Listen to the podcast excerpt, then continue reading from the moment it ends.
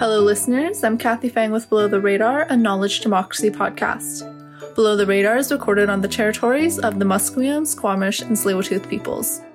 On this episode, our host Am Johal is joined by Dr. Timothy Eatman and Mohammed Farj. Timothy is an educational sociologist, professor, and the inaugural dean of the Honors Living Learning Community at Rutgers University, Newark. Mohammed is a junior at Rutgers University and a scholar at the HLLC. Together, they discussed community engaged scholarship and research and the importance of creativity and personal narrative to community engagement. Enjoy the episode. Hi, everyone. Welcome again to Below the Radar. Delighted that you could join us. I'm really excited to have Timothy Eatman and Mohammed Farj with us today. We are going to be talking about community engagement and community engaged research. I'm going to ask, uh, why don't we start with you, Timothy, to introduce yourself a little bit?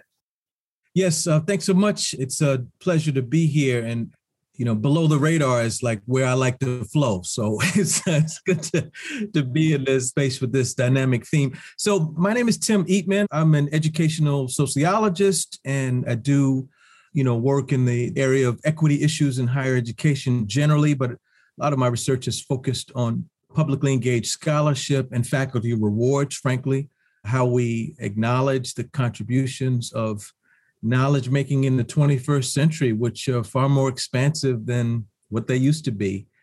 One expression of that is my current work as the inaugural dean of the Honors Living Learning Community at Rutgers University, Newark, where I'm also a faculty member. And I hail from Harlem, New York, my graduate work or doctoral work was at the University of Illinois, Champaign-Urbana, and a master's from an HBCU, the Howard University, which you may be aware of. And my undergrad was in New York at Pace University. But the work that I'm doing now with the Honors Living Learning Community, which is a part of the Honors Enterprise at Rutgers Newark, has me engaging these stars like Mohammed Farj, uh, who I'm delighted to be on with today and I'm excited for us to have some discourse around what's going on in the HLC and how that is relating to uh, his evolution as a young scholar. And so I want to invite Mohammed to share a little bit about his background.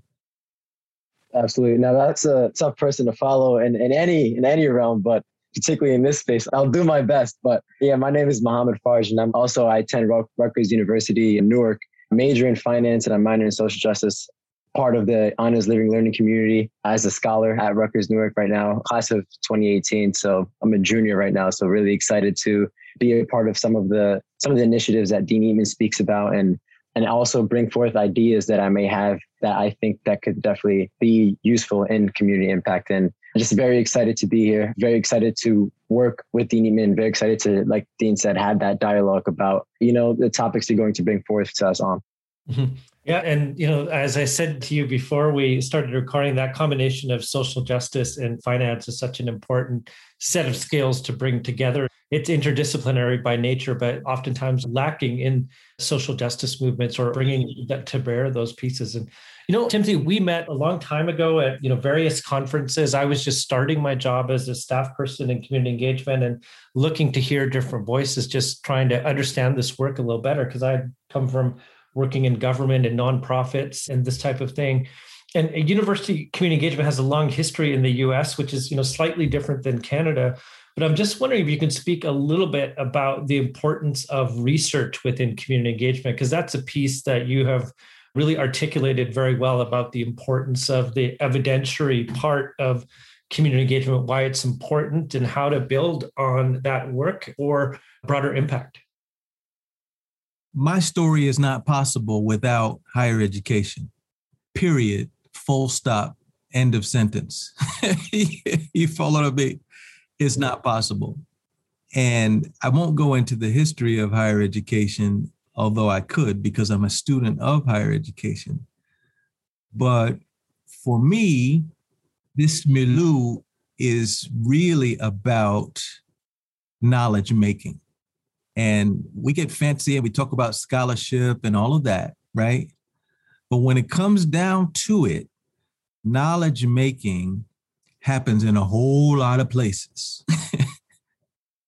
I have a daughter who's in an MD PhD program now, and her great grandmother just transitioned a few months ago. She spoke no English, only Spanish, and she was the midwife in the village in Colombia where she grew up. Mita transitioned at 103 years old. And my daughter is also fluent. But I love hearing them have a discourse about obstetrics. You follow mean?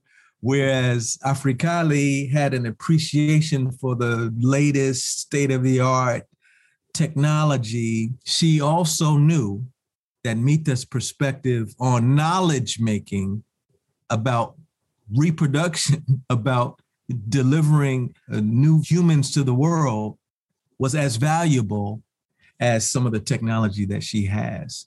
And so when you ask me about research and publicly engaged scholarship, and please hear me well, I talk about publicly engaged scholarship. A lot of people talk about community engagement, and that's fine. I don't quibble over the semantics, but there's something about going beyond just public engagement because, you know, gentrification is public engagement.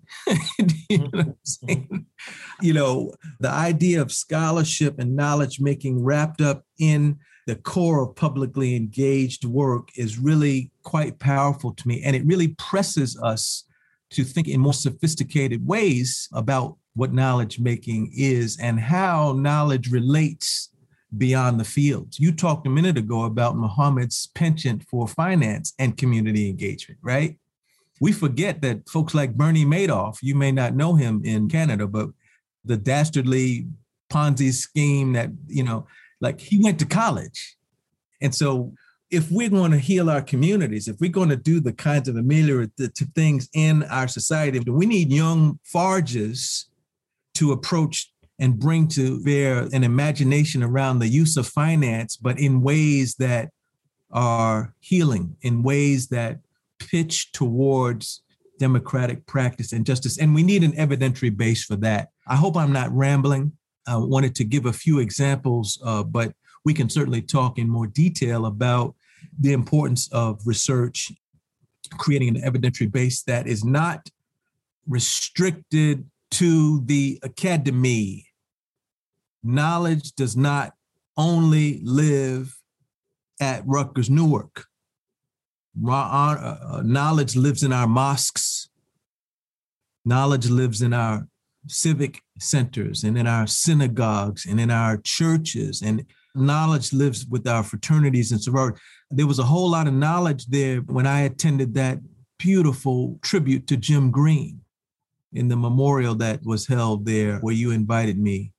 And so I'm very sensitive when we think about knowledge making, not to think of it in a shrinking imaginative way, but with prophetic imagination to think about the variety of artifacts of knowledge that can be produced with respect to publicly engaged work.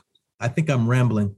No, no, not at all. I was going to ask Mohammed, you as a grad student, what draws you into the work in terms of community engagement, your own sort of areas of interest, how you try to pull this together? I mean, it's a problematic world of authoritarian populism and climate change and so many things wrong with the world. It'd be wonderful to get your perspective on what brings you into this kind of work.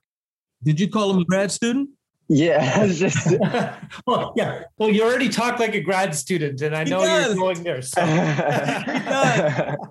so, and that's a really interesting question that you pose as to what really captivated me to go into the space. What made me want to, say, for example, apply for the HLC, the Honors Living Learning Community, because of the work that they do.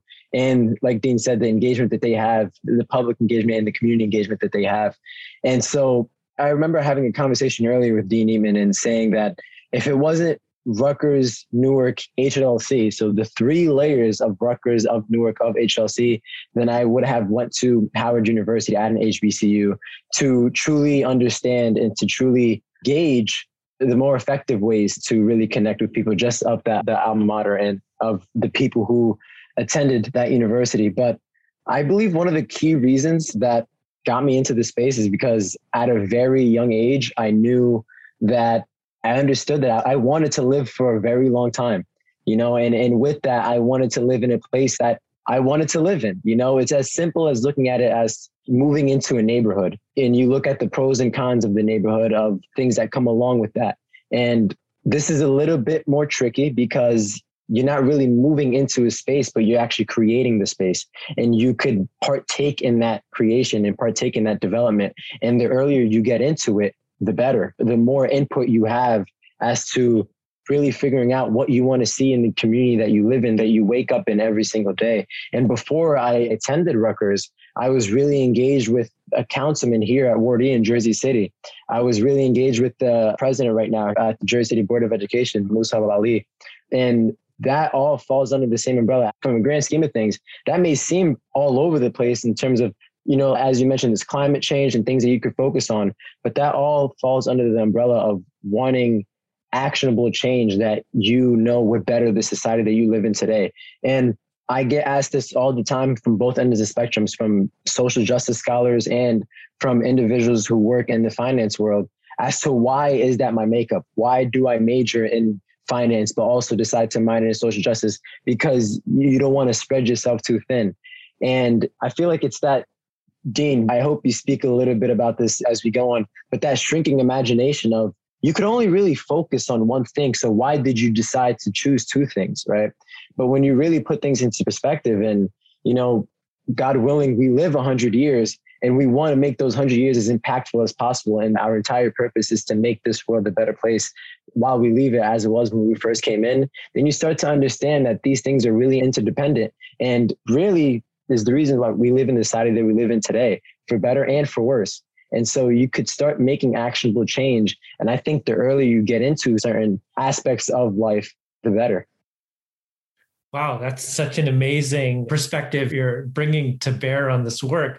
You know, in terms of immediate crises that we have, obviously the pandemic has brought a lot of things onto the surface. The crises existed before, but this thing just placed it onto the surface and made it really visible. And, and I'm wondering how you both think about how it affects knowledge making, higher education, the community at large. I mean, obviously the American election is one symptom, and certainly oh being north God. of the border, these ideas don't just stop at the border; they come up here as well and affect things broadly in my class as well. You know, we're talking about India and Brazil and Turkey, and real challenges to what like is happening around democracy and in communities and and this idea of enemies within the country, enemies outside of it and, you know, how are you thinking through the pandemic kind of period and all of the stuff that's come up to the surface? I mean, Tim, you're a dean now, so you've got a whole lot of people to answer to and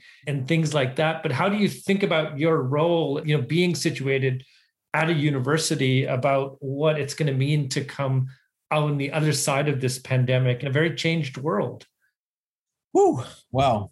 I'm kind of glad this is not a video podcast because that way folks don't get to see how white my hair is. you're kind, you're not saying anything about how much whiter my hair is now than when you saw me last. but this is not disconnected from all of the stuff that we're going through. It's actually hereditary as well, but it's an important point, right?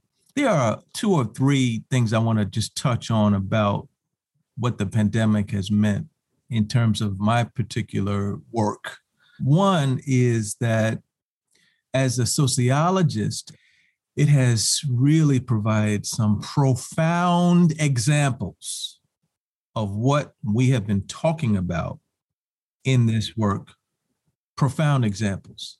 So, you know, it's a little bit more difficult for those who do not want to see to say that structural racism doesn't exist. I mean, they can say it, they still say it, right? But it's it's hard. It's real. It's real hard for them to like say it with conviction. You follow right. what I mean?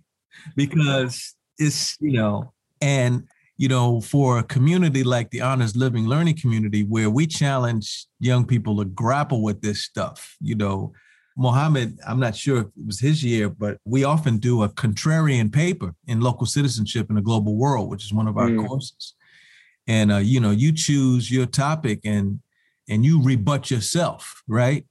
That means that you might have to watch you know, a couple weeks of Fox News, a couple weeks of MSNBC, a couple weeks of BBC. You follow me? So you can get your arguments really together. Anyway, I'm rambling again. I don't mean to.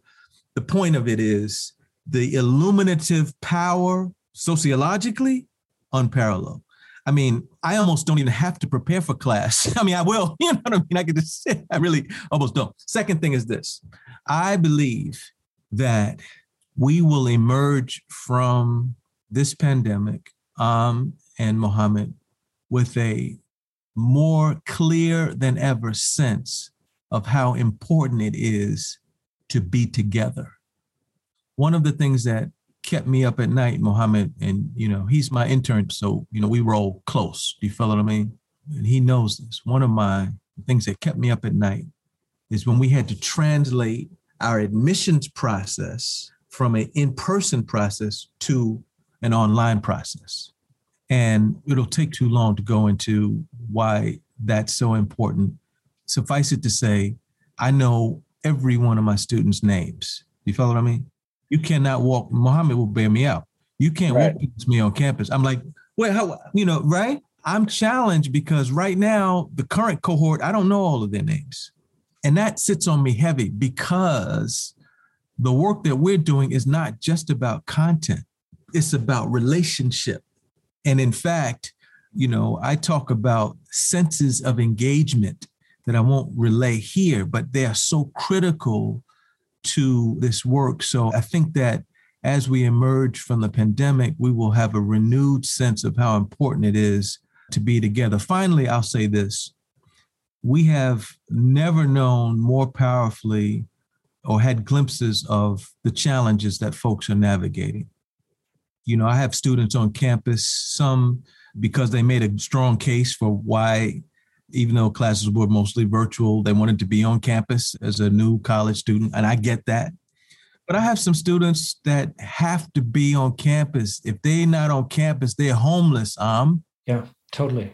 And so, you know, when we think about getting glimpses of the needs that people have, you know, it really gets to be really powerful. I'm going on too long here. Please, Mohammed. No, no. And Mohammed, I think, you know, from your perspective, coming in as a student and just a different generational perspective, what the pandemic has meant to your own university experience and where that takes your own thinking. Right. Just even bouncing off of what Dean said, and even to your earlier question as to what has this pandemic done in this in knowledge making in general, I think it's forced people to do the work. You know, I think we were living in a very complacent environment where for example, it was okay. So Dean Eatman speaks about how he knows every single one of, and I could testify to that, every single one of his students as the dean of that program. That you're not going to find that everywhere. And I think now with the pandemic, institutions are incentivized to put a little more care into their processes because they can't be as complacent or careless in how they invite people into their respective spaces. So with that, I'll speak to this a little bit the reason why it was so difficult for the HLC to shift from in-person interview process to a virtual process was because they brought you in to feel your energy. You know, they brought you in to, to hear your well said, your side comments, your your off the cuff comments, your body positioning, your body language to, you know, how are you going to respond when you're challenged in a way? And again, as a junior, you've done your fair share of interviews that isn't as prevalent as the HLC. So when you shift from that to that, you understand what you're missing out on in understanding who students are. Before, there was a very archaic, I believe, formula as to how to assess knowledge. Very archaic in regards to whether it be letter grades, whether it be a specific metric that needs to be followed by certain students.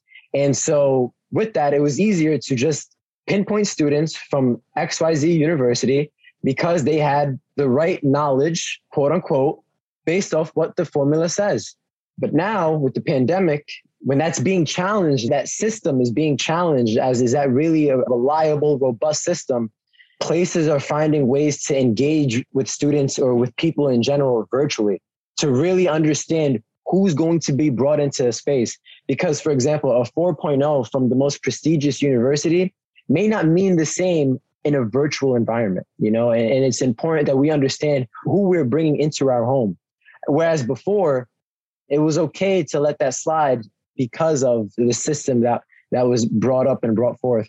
And as a student at Rutgers University, and particularly at Newark, and being a part of the HLLC, one thing that I found very important that I didn't really notice was important is the support system that you have that you need to trudge along. And that's really what it is. You know, as beautiful as you could speak about community, there's a lot of gritty work that goes into it. There's some days you don't want to get up and open the laptop because it's right next to bed, you know, and you've been doing the same process for now what, Dean, a, a year? Yes, sir. You know, so so on day 221, you need that extra push that that community gives you. And not a lot of universities, and I'll go as close to saying about 90% of universities don't necessarily do that. Why? Because it doesn't fit their bottom line. And that's really important to understand as a student, really being aware as to what is important in this time, because God willing, with everything working out, we are going to get out of this. And we're going to look back at these times and going to pull out the greatness of it and also understanding why things were so bad and how we could put that behind us. Yeah, I found myself in teaching my graduate liberal studies class the ease by which can bring guests into class. I owe a lot of dinners to people now because uh, they jumped in because like no one wants to, wants to listen to me on Zoom for three hours. I gotta make it more. I, am teaching this summer, and similar to semester in dialogue, we interview students before we come in. We want to meet them in person, and also it's a cohort based program, so it's full time. We're with them nine in the morning till 4.30 every day and in the right. session it's a really intense and but we're doing the interviews online right now and we're going to be doing the whole thing online and it's going to be such a different experience and previously it required everyone to actually be in the room but we're going to have a student from saudi arabia we're going to have a student from other places and so it will be a wonderful experiment but as an instructor we have so much to learn from our students and how to do that too. So it, it has been tough and interesting but both the opportunities and challenges of technology come to bear. I have a question, Timothy, for you. I know that you had spent a lot of time with Imagining America for a long time, and we don't have that same organization in Canada, but wondering if you can speak a little bit to that organization and the value that you got out of it and the kind of work that they kind of laid the groundwork for that still kind of resonates in the US because I think we have a lot to learn from it here in Canada. Yeah, you know, I love to talk about this. I go to the University of Michigan for a postdoc after my PhD at Illinois. I finish a postdoc and begin as the first director of research for this national consortium, Imagining America Artists and Scholars in Public Life. One of the first things I learned is that I need to be far more humble about what my quantitative, analytic, methodological approaches mean for knowledge making. Imagining America centers on civic engagement and the power of the humanities and the arts.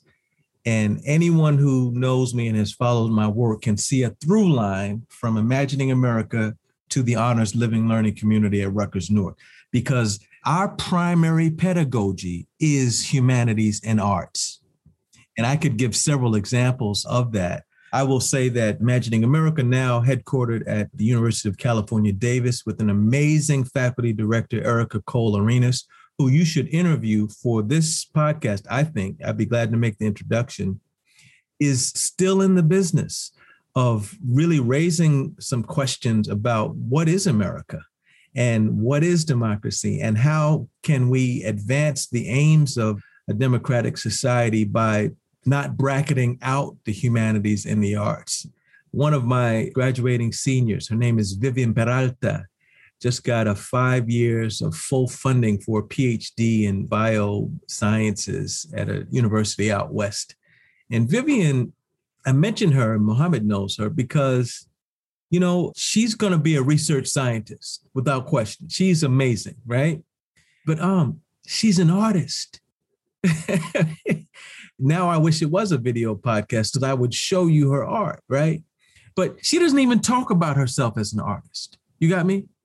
Because it's so much a part of who she is, like the way she breathes and the way she thinks and the way she does her science. And she's interested in entomology, right? Is so steeped in the arts, right?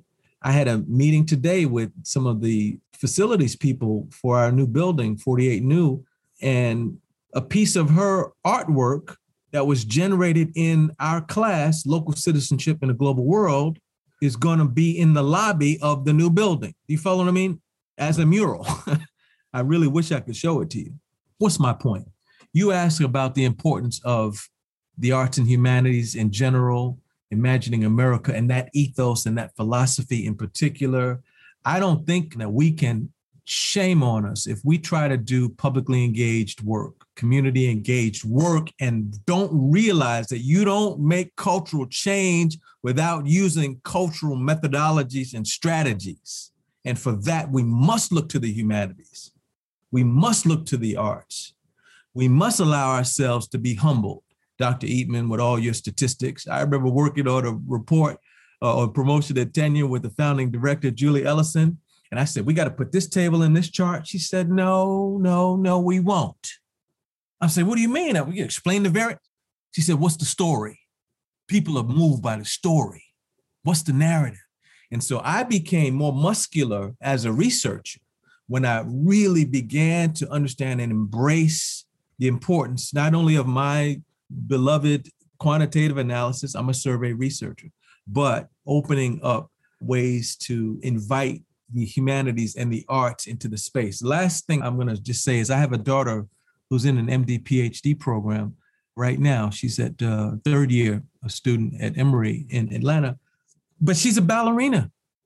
And, you know, I won't name her undergraduate institution. I love them. They got all my money. So, you know, I must love them. Uh, but they told her that she couldn't be a, you know, she actually ended up in a bachelor's, master's neuroscience program at the institution because they were close to a medical school. But they said, you can't do a program and be a dance minor. And she said, oh no, that, that's how I make sense of the world. That's how I breathe. And even now in med school, she's part of an Atlanta dance company because shame on us um, for bracketing this out of our young people. And it, it manifests in different ways. When I think of Muhammad, I think of an artist now, he's not a visual artist. He doesn't play any instruments that I know of, but the art of strategy is deeply embedded in how he rolls and how he thinks. Do you follow what I mean? I'm inspired every time I talk to him. You know, he owns that piece of it. And I'm talking again too much, but you you pressed a button when you talked about America. Um, so I'm gonna say it's your fault. but I can also say, Mohammed, if you're doing social justice and finance, that automatically will make you a very good philosopher when you bring those things together. I guarantee it. Wondering if you can talk a little bit, Mohammed, about in your learning in these various disciplines, how are you bringing this stuff together to land down in the real world? How are you getting your hands dirty bringing this stuff together? Right. So that's a really great question. And with that, I'm going to bring an anecdote so I recently interned for a company, an amazing company at that. And when I was there, I was afraid that I was a little too, you know, the skills. Why and, so cryptic? What's the company? you know, I, you know it's, it's the Royal Bank of Canada, right? And I do that because I also want to want to be a little humble, but an amazing company. And I remember being afraid to bring some of the, the ideas that Dean Eatman said. Talk about your story and talk about the story because people care and listen to the story before anything else. And so with that, I had the mindset that I had to be the most technical sound person. And it's really important to be technical, but that's not the entire story. And I just bring that up because I've met two particularly great people. And I just won't name their names just because I don't want to put them on the spot. But if they will listen to this and they will know I am talking about them. And I remember them telling me that it's about the human connection this speaking to the story. And these are people who've been in the fields for decades. And they said they can't tell you how many charts they've seen or how many interns that have came through the processes. Just check a box, you know, and, and don't really go into, you know, the work of being human. That is really important because at the end of the day, they want somebody that they could, you know, talk to and be with throughout the long, grueling days of the finance field. You understand how hectic that can get. And it was then that I understood that the traits that I learned from minoring in social justice and the skills of being personable, of you know listening, of telling a story, and and making sense of the story before anything else is the same thing that's going to connect to everybody. It's, it's a universal language. It's not something that's only, you know, prevalent or useful in one field. It's something that can be appreciated across all spectrums. And, and what I mean by that is if somebody gave me a research report that I know nothing about, about, for example, how vaccines work, it's going to go right over my head if I read it from beginning to end. But if somebody can sit down and communicate to you the story of how effective they are and really take the time to understand your perspective and make it fit to you and to cultivate that story to make it more, you know, as I said, as effective as possible to you for you to understand, then that is priceless, you know, and I'm very grateful because if it weren't for those particular people I met at RBC, then I wouldn't have understood that. I would have went a route that wasn't Muhammad Farj. You know, I would have went a route trying to impress people in a way that wouldn't be impressive to myself. Ooh. You know, and that wouldn't mean much to me. Where now I have bi-weekly meetings, I would say with very important people, with global head of their specific fields, with managing directors, with directors. And every single time we have these meetings, we speak about how I'm very grateful because they take time out of their busy schedules where they're in calls, you know, from 6 30, 7 a.m. all the way till 7 p.m. And then they give me an hour just to talk about life, just to talk about how things are going before getting into RBC or getting into, you know, financial trends or anything like that. And it all goes back to the baseline, the foundation of speaking, of engaging, of communicating with people. And that's a skill and I wasn't even aware of, but very proud of, very, you know, and I will always let that be shown. And can only hope people appreciate it.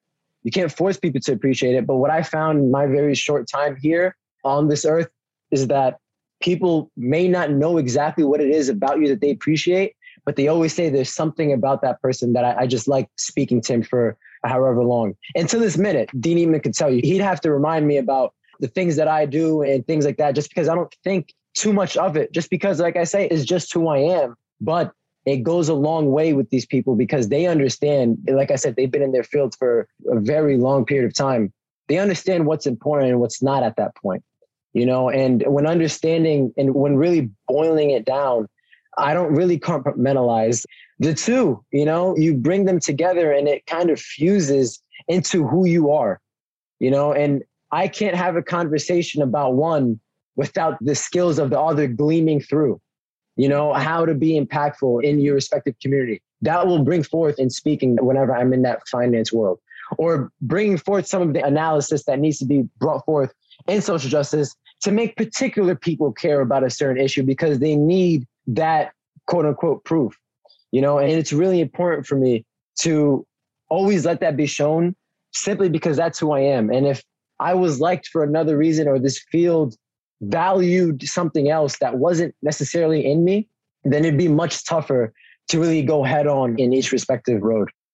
Absolutely. I really concur with what you just said because I think in the work that I do, relationships and trust are so fundamentally important because then when inevitable conflict occurs, you can actually work through it if you have the trust in the relationship. So trust relationship isn't wrong when conflict arises. It can mean all sorts of existential problems, but then you exactly. can actually work through different. You can disagree. You can agree to disagree if the relationship is strong. Because this is I, I, I live in a small town, so you run into the same people over and over right. again, and so you know you got to work through difference. That's just the way it goes. My final question to both of you is: What are you excited about your work right now that you're doing? Go ahead, Mom. That's a that's a good one.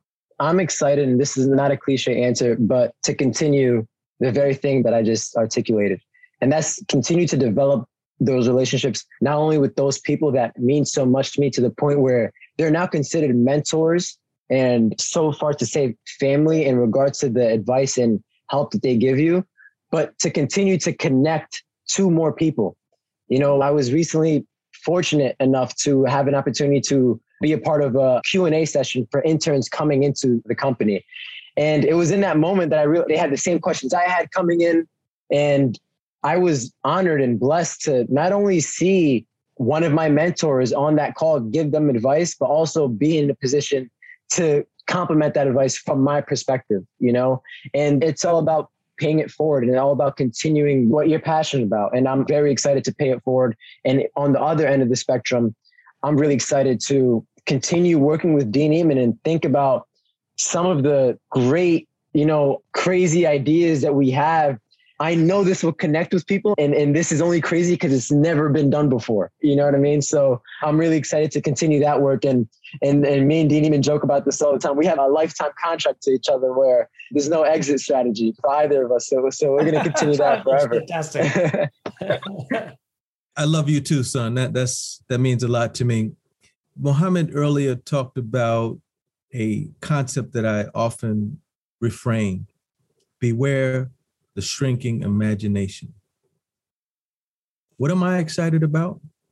I am excited about playing a role that would assist not only young people like Mohammed, but also myself to stay in a space of prophetic imagination.